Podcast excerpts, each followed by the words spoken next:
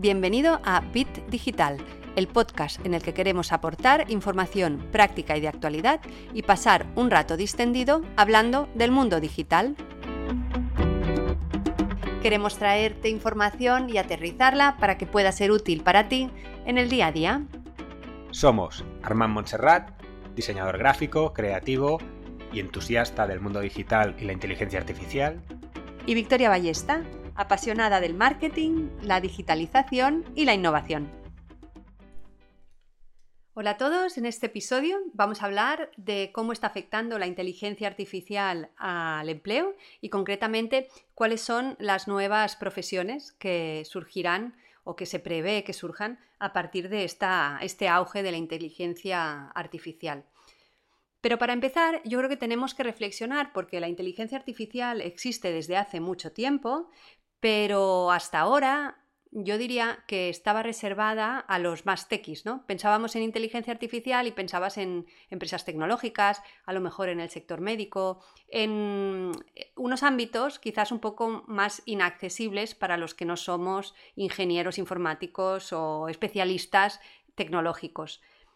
La diferencia es que ahora la inteligencia artificial generativa ha democratizado el acceso a este tipo de tecnología, porque es muy fácil de utilizar y está al alcance de todo el mundo y a menudo gratis o con modelos freemium.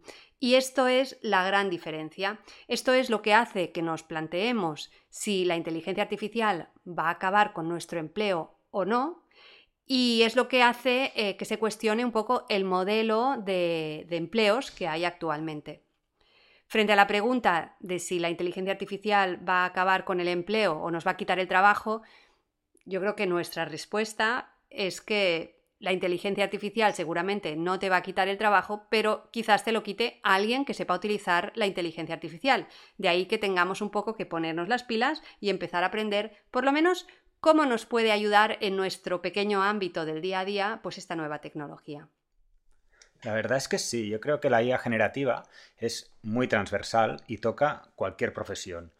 Y yo a veces lo pienso como si fuera un Ferrari, ¿no? Em, si le das un Ferrari a alguien que mínimamente sabe conducir y, bueno, eh, sabe cómo funciona un coche, igual hace una de dos calles, pero bueno, a la tercera no pasa de ahí y se estrella, ¿no? Con el Ferrari.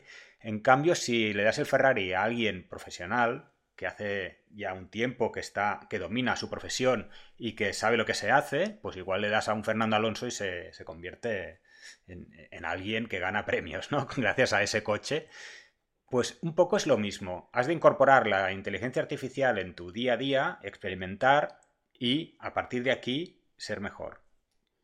Pues sí, y de hecho eh, yo creo que esto está muy ligado con el tema de este report que publicó este informe que publicó LinkedIn a finales del 2023, que se llama el Future of Work Report AI at Work, que es un poco pues cuál es el futuro del trabajo, el informe sobre el futuro del trabajo y concretamente sobre la inteligencia artificial en el trabajo. Y además, en este informe de destacar las tendencias laborales emergentes, está un poco reflexionando sobre la transformación del mercado laboral y qué profesiones estarán tocadas por la inteligencia artificial. Y bueno, nuestro punto de vista es este, qué, qué, profesiones estarán, sí, tocadas porque además nos puede ayudar a realmente convertirnos en el siguiente nivel. De hecho, este informe lo que decía, hay tres puntos a destacar. En primer lugar, destacaba que en los, 12 meses anteriores, desde, a contar desde el 2022, desde noviembre del 2022, la proporción de ofertas de trabajo en inglés que hacían referencia a las nuevas tecnologías de inteligencia artificial se había multiplicado por 21. Y claro, esto, bueno, es algo que antes no existía.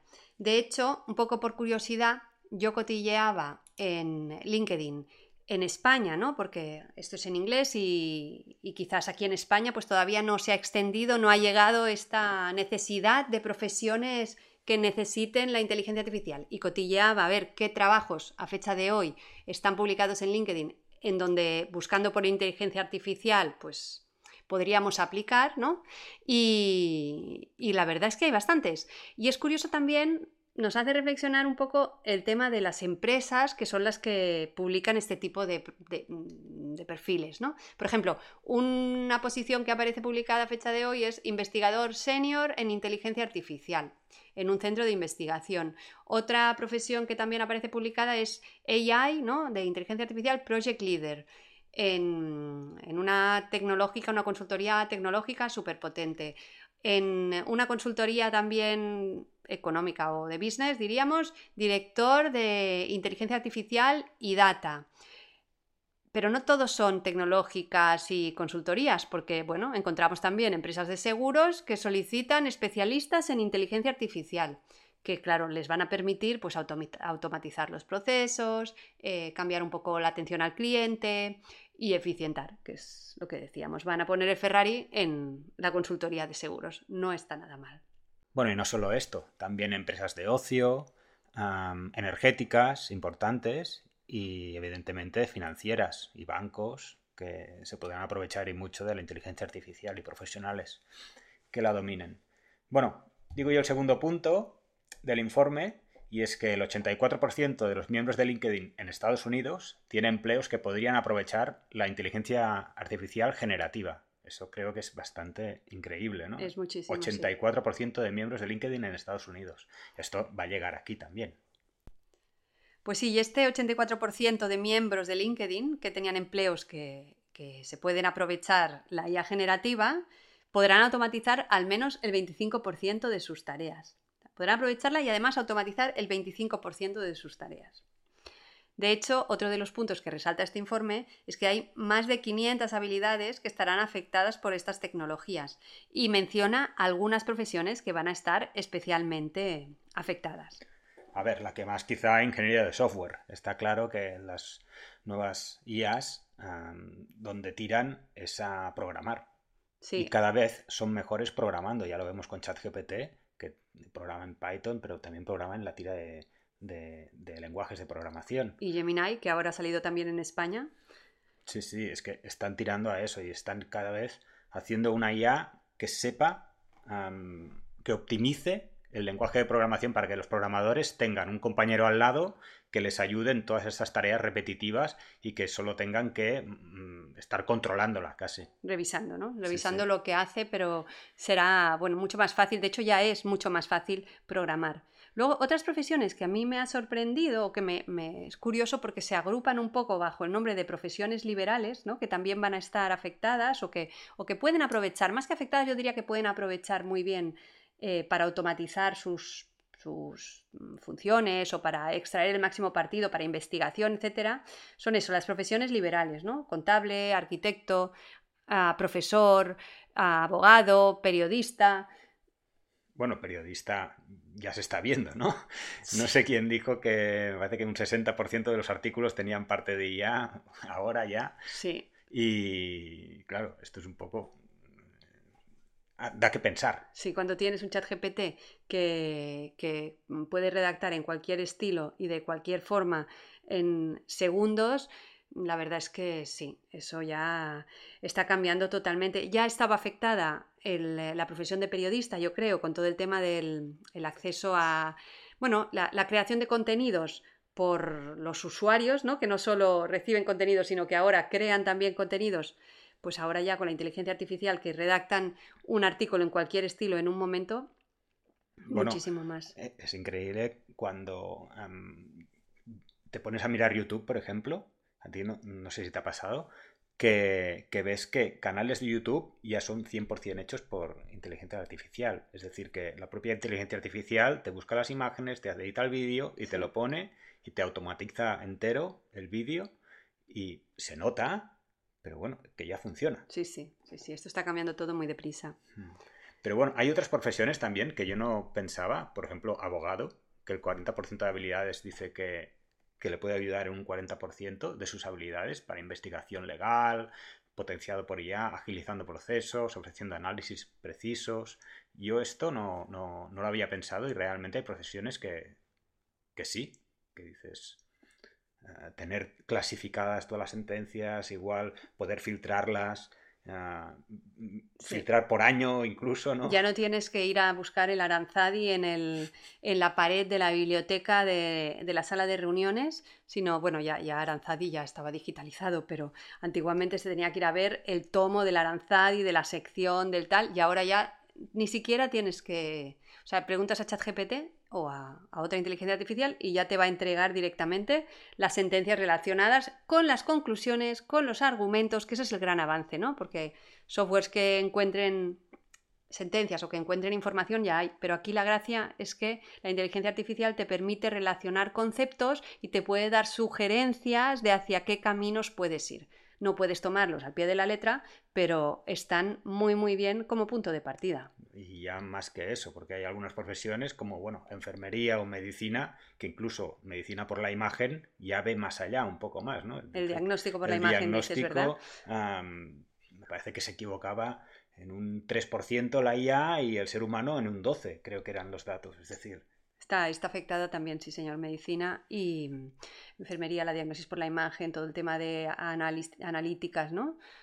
Está cambiando todo mucho.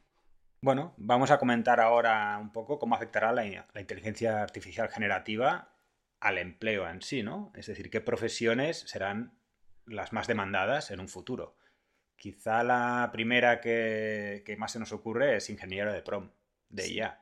Esto es absolutamente nuevo y además con el prompting, ¿no? La palabra está tan famosa, empezó a haber como muchos artículos que decían la nueva profesión, ¿verdad? Expliquemos un poquito qué es eh, este ingeniero de prompt de inteligencia artificial. Bueno, a ver, hacer un buen prompt es, eh, es todo en inteligencia artificial generativa, justamente cuando quieres generar algo de otra cosa, le has de decir qué es lo que quieres y cómo quieres que lo genere, ¿no? Y hacer un buen prom muchas veces es lo que te salva de muchísimo tiempo y ser muy eficaz y eficiente. Sí, pero recordemos porque yo pienso que lo hemos mencionado en algún otro episodio, pero bueno, hablamos esto, inteligencia artificial generativa, que es la que te genera, le das una instrucción, ¿no? Le pones un input y te saca un output, te genera otra cosa. Das un input y saca un output.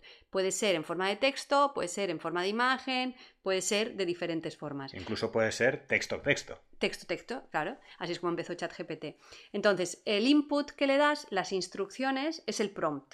Cuando hablamos de prompt, nos referimos a esto, a las instrucciones, que pueden ser, claro, de mil maneras puedes dar instrucciones, pero la gracia está en que des unas instrucciones precisas para conseguir exactamente lo que necesitas y no des vueltas.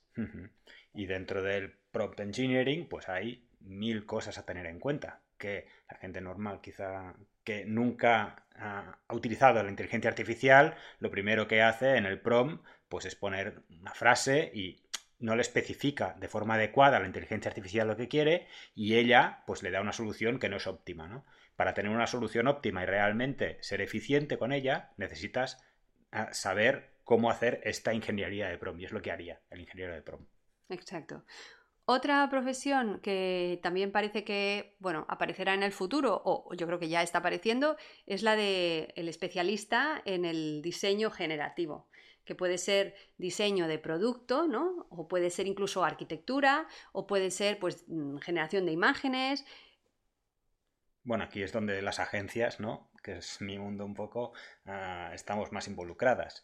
Ah, diseño generativo afecta desde diseño gráfico a ilustración, fotografía, ah, pero también redes sociales, arquitectura. Todas estas profesiones están ah, muy vinculadas a, tener un especialista en diseño generativo que, ah, gracias a la inteligencia artificial, dé un poco más y sea un poco más eficiente. Y creo que poco a poco se está consiguiendo esto. A ver, otra profesión importante creo que será revisor de contenidos o auditor de contenidos de inteligencia artificial. ¿Qué sería esto exactamente? Por un lado, en inteligencia artificial generativa es muy importante la introducción de estos datos en la inteligencia artificial. Primero la introducción y después qué es lo que sale de ella, ¿no? Ah, cuando decimos introducción, claro, hay muchos problemas éticos de, de qué hemos cómo hemos entrenado a esta inteligencia artificial, con qué contenidos, ¿no? Y esto creo que será importante tener un auditor de contenidos para entrenar estas inteligencias artificiales, ya sea generalista o ya sea muy particular de ah, en empresa. ¿No? Sí, de hecho era uno de los temas ¿no? que se criticaba sobre la inteligencia artificial, todos los sesgos que tiene la inteligencia artificial eh, por el tipo de, de contenidos en los que se ha entrenado, porque ya sabemos que una inteligencia artificial aprende en función de los datos con los que se le entrena. Y si esos datos tienen sesgos de per se, pues claro, genera sesgos. Y necesitamos algunos auditores o, necesitaremos algunos auditores o controladores que mm, verifiquen que la información que se le introduce es correcta y además, y no solo eso, yo pienso también que, que respeta la privacidad, que respeta, bueno, un poco que son datos éticos, ¿no? Sí, sí, y no solo lo que se le introduce para entrenarla, sino también lo que sale de ella. Y lo que, sí. Es decir, las, dos vertientes, ¿no? Es importante que se entrene bien, pero también es importante que esa inteligencia artificial conciba bien esta información y que a través del prompting que se le haga, la información que, la información que salga sea de calidad, que sea precisa y que sea idónea. Sí, y que no acepte a lo mejor ciertas peticiones o ciertos Mm, cierto lenguaje.